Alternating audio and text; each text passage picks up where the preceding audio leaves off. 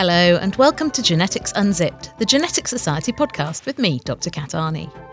In this episode, we're taking a look under the covers, or rather, the cover slip, exploring groundbreaking recent discoveries about the secret sex lives of cancer cells and what it means for our understanding of tumour growth, evolution, and treatment.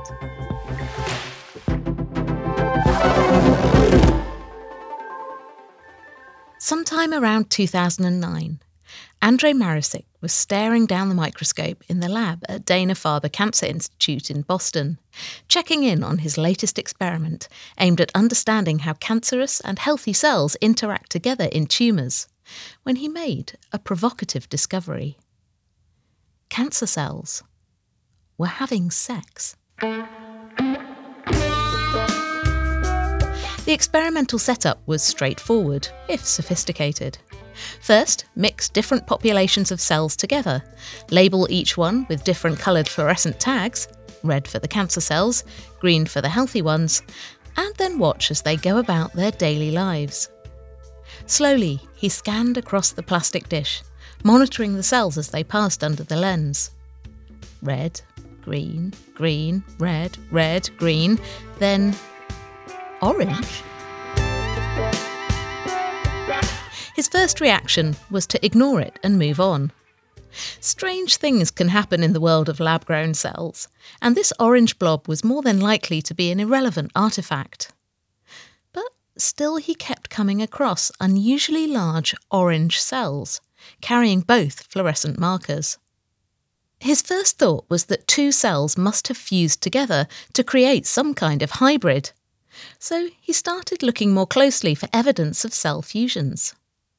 Were the orange cells larger than the others? Did they have more than the regular amount of DNA?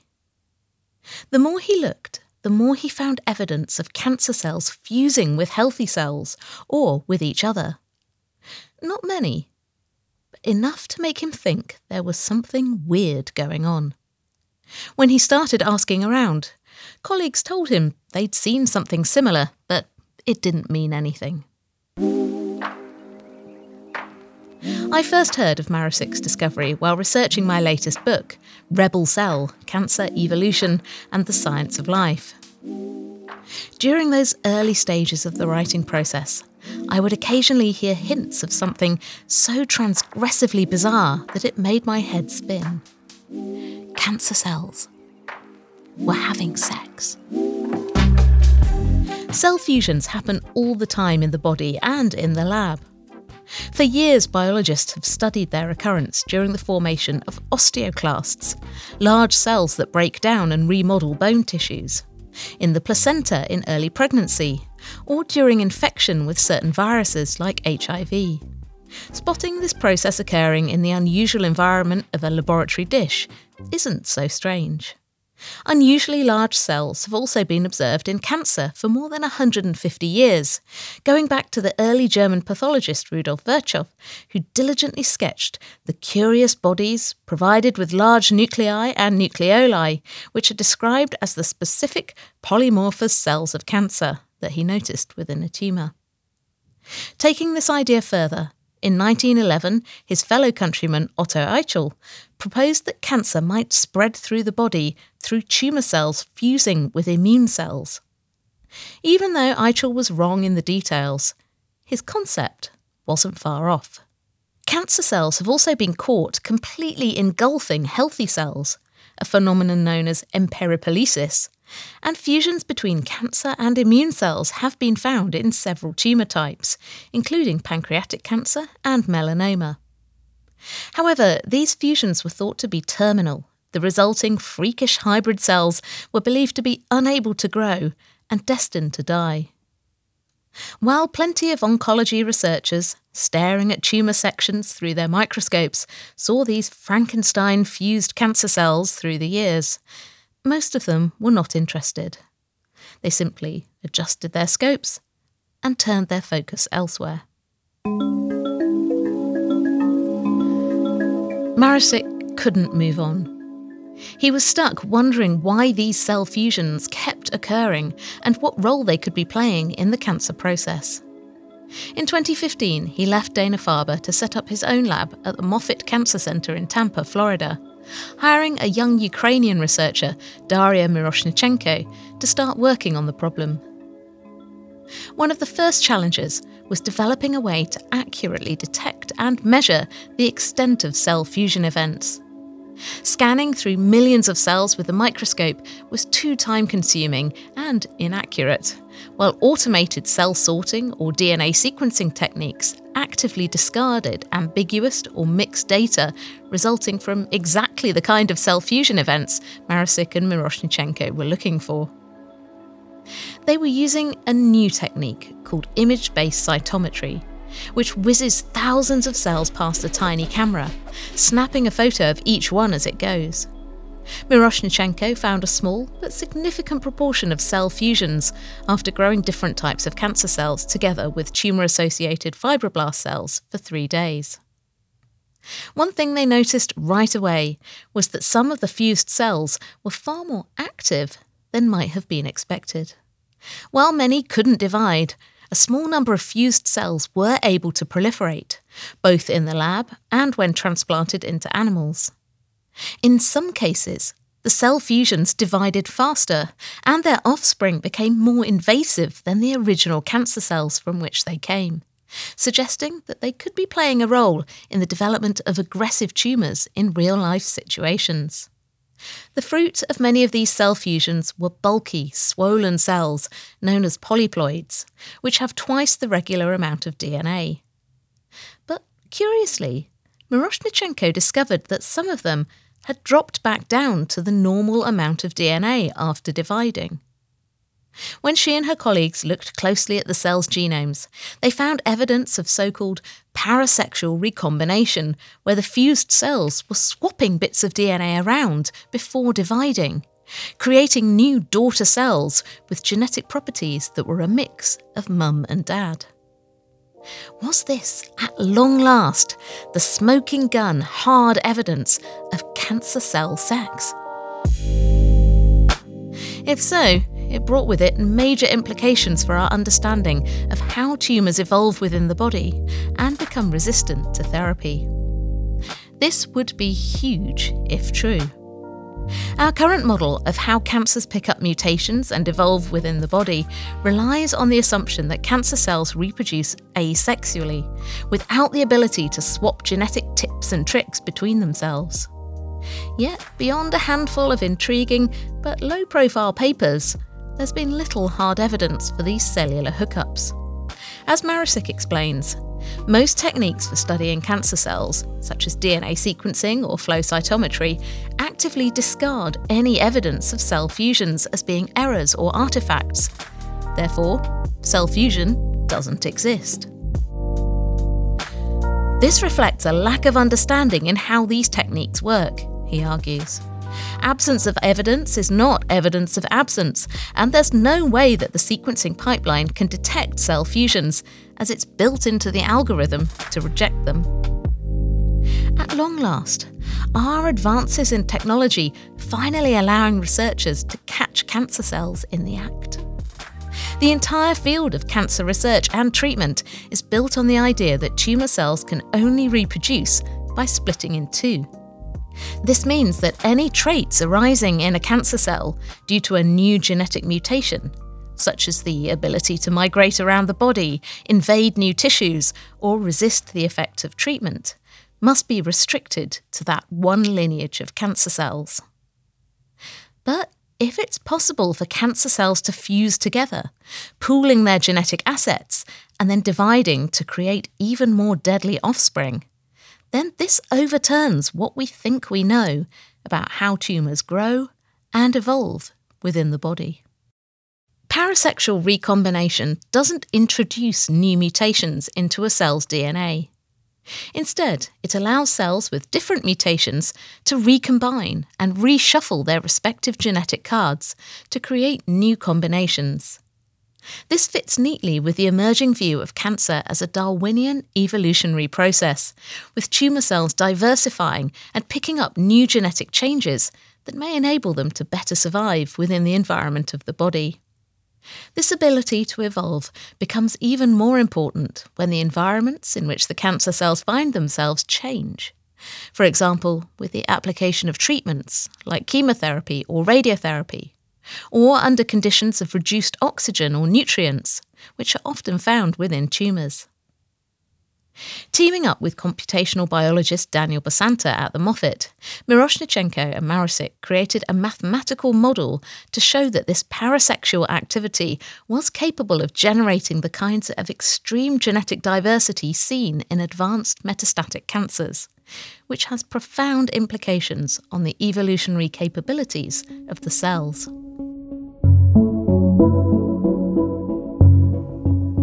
When cancer cells can have sex, then you can generate more diversity and create new combinations of mutations that previously existed in separate lineages, Marusyk says.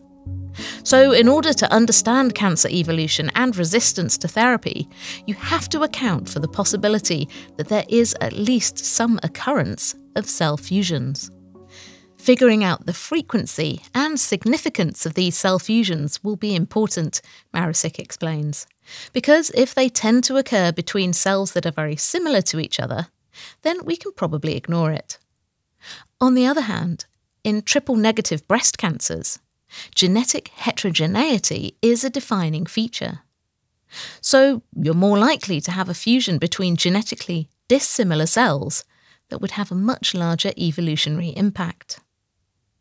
The idea that cancer cell fusions might be playing an important role in the emergence of resistance to treatment was neatly demonstrated in recent work by Kenneth Pienta and Sarah Amend at Johns Hopkins University in Baltimore, which also started from a curious observation down a microscope.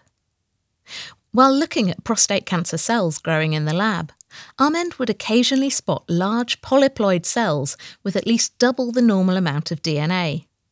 That's not necessarily unusual.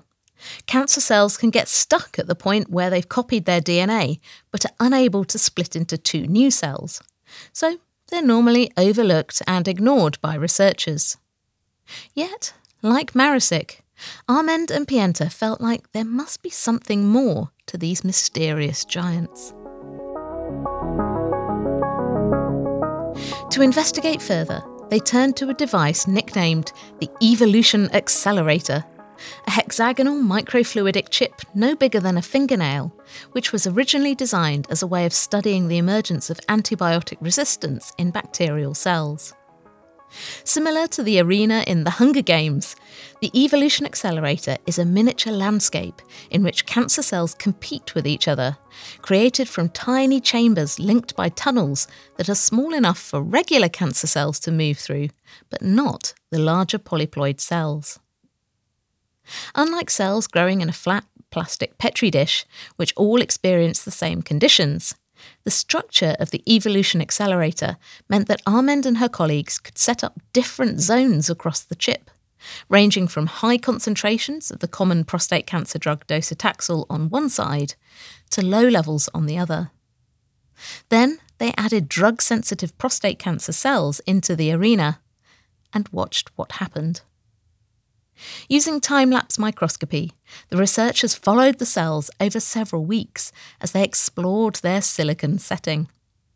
Strikingly, more and more giant polyploid cells quickly began to appear, especially in the areas with the highest levels of docetaxel, suggesting they had evolved resistance to the treatment. Looking more closely at the footage, Amend was stunned to see that many of these polyploid cells were being created through cell fusions, rather than failures of cell division, as might be expected. And she was even more shocked as she watched these giant cells split back into smaller daughter cells, all of which were now also resistant to the drug. It was a surprise observation, but we paid attention to it, Amend says. As a trained cell biologist, realizing the importance of such a critical cell type that we're usually taught to ignore for so long was frankly startling. The results from Marusyk and Amend's teams are an important addition to the steadily growing pile of evidence to support the importance of fusion and polyploid cells in cancer for generating evolutionary diversity and resistance to treatment. Although it's technically much harder to spot parasexual cancer cell antics in real life tumours, Amend is convinced that the more we look, the more we will find. If you know what to look for, you can find them, Amend explains. Once you're aware that they're there, you can just look at images of tumours, and they're present. Once you see what these cells and their progeny are able to do, it really clarifies that this is the cell state we need to understand and target if we are to have any hope of eliminating cancer. Her own moment of clarity came while watching a movie of the evolution accelerator in action, as cell after cancer cell mated, split, and acquired resistance in real time. I've seen it hundreds of times, she says, and I still get goosebumps because it's that terrifying.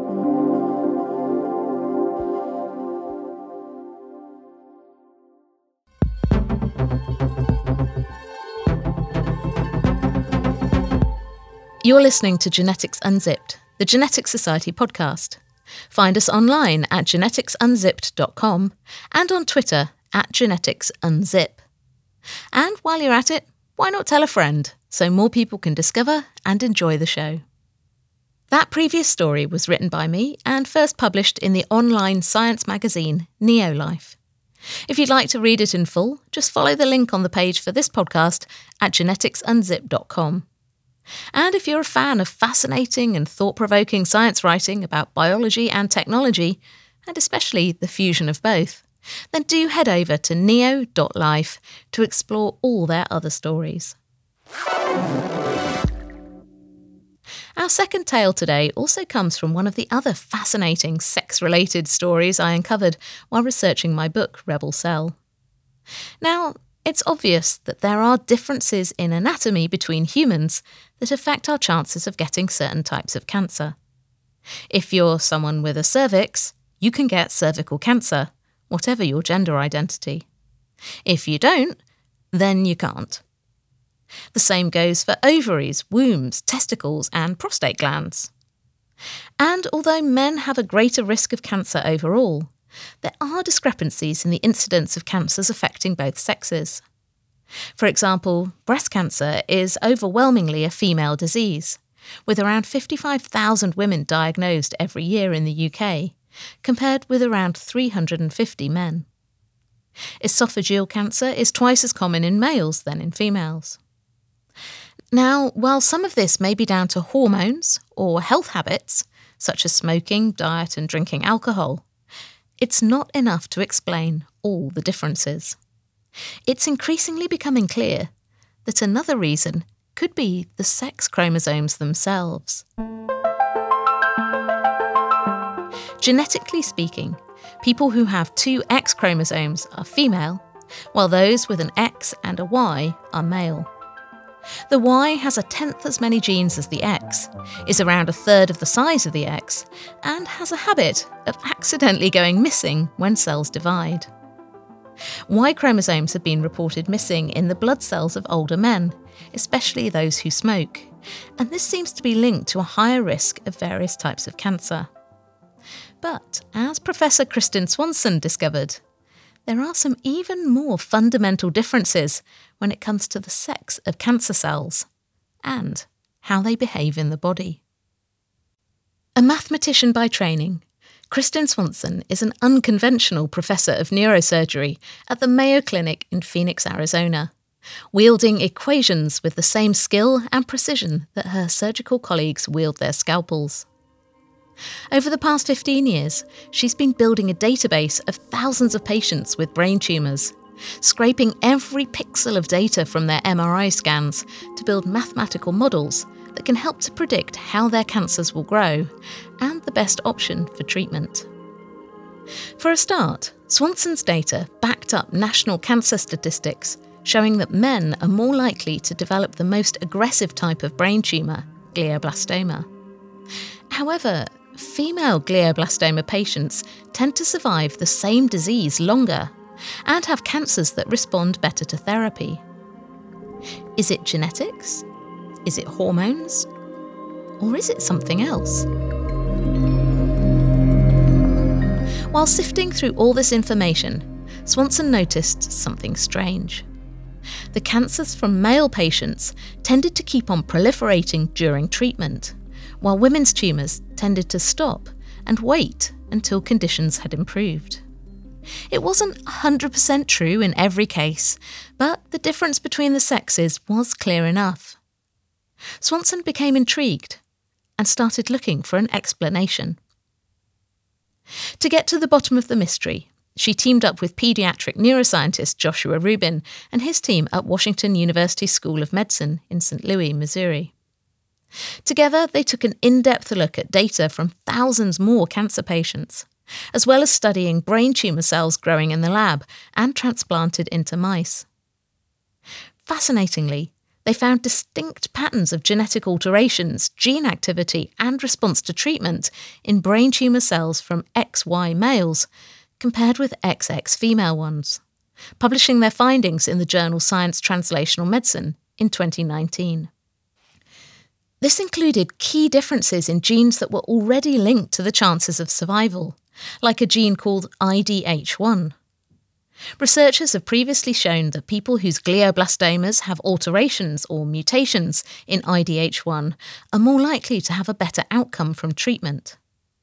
But Swanson and Rubin found that while female patients with IDH1 mutations in their cancer all had the best survival, there was a much wider variety of outcomes for men with IDH1 mutated tumours in all the clusters suggesting that there's some kind of interaction going on at a genetic level between the mutations in the cancer cells and the underlying genetic sex of the body they arose from.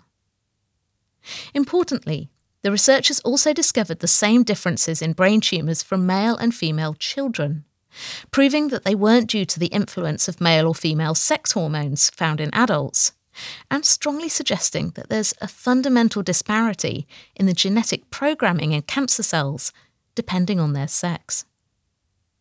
Swanson suspects these differences go all the way back through the evolutionary history of the disease. Perhaps, she suggests, cancer cells of different sexes might use different strategies to survive in the stressful environments induced by treatment. By way of example, she points to the different ways in which male and female fetuses respond to food shortages in the womb, a phenomenon known as fetal metabolic programming or developmental programming. In famine situations, a normal number of female babies are born, but they're unusually small. But for males, the opposite is true. Fewer boys are born, but they're all a normal size. This makes sense in terms of evolutionary programming.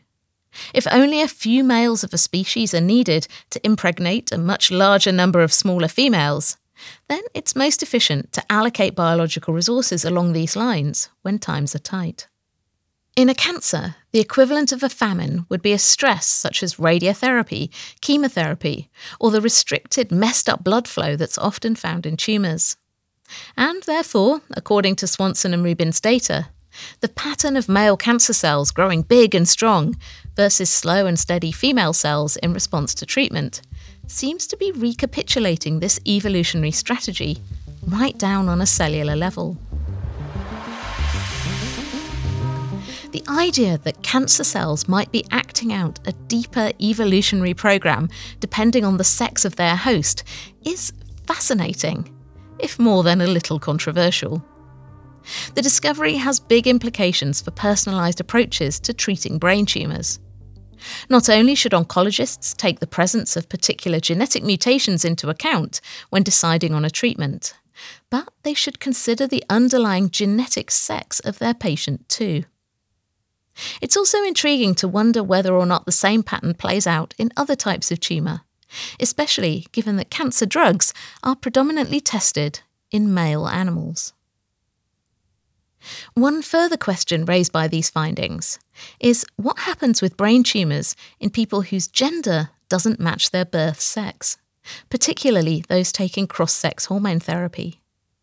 Do their cancer cells adhere to the underlying genetic program encoded in their sex chromosomes? Or are there other biological and hormonal factors that come into play? There are, fortunately, very few of these cases around, but Swanson is now doing her best to recruit trans patients to see how their brain tumours behave and whether they map back onto the typical pattern for one sex or the other. Since their first discovery in brain tumours, Swanson and her team have gone on to dig deeper into the role of sex differences in health and disease. Their latest review pulls together a huge amount of research showing that there are differences in the immune system, metabolism, and development between males and females, as well as differences in a range of illnesses, including cancer. And, of course, we also have to go beyond biological sex to consider the impact of gender on health and healthcare, especially where there are inequalities and discrimination that lead to poorer outcomes for some people compared to others. But, as highlighted by the discovery that we can't separate the behaviour of tumour cells from the underlying genetic sex of the person they arose in, it's important to remember that cancer is still part of the body. There's a common misconception that cancers are somehow other, alien beings that are growing inside us, rather than the product of our own tissues. But they're still cells, however messed up they may be, and they're still going to do the kind of things that cells do. So we owe it to everyone, whatever their sex or gender, to understand more about how these rogue cells behave in every body and how best to treat them to make cancer care better for all.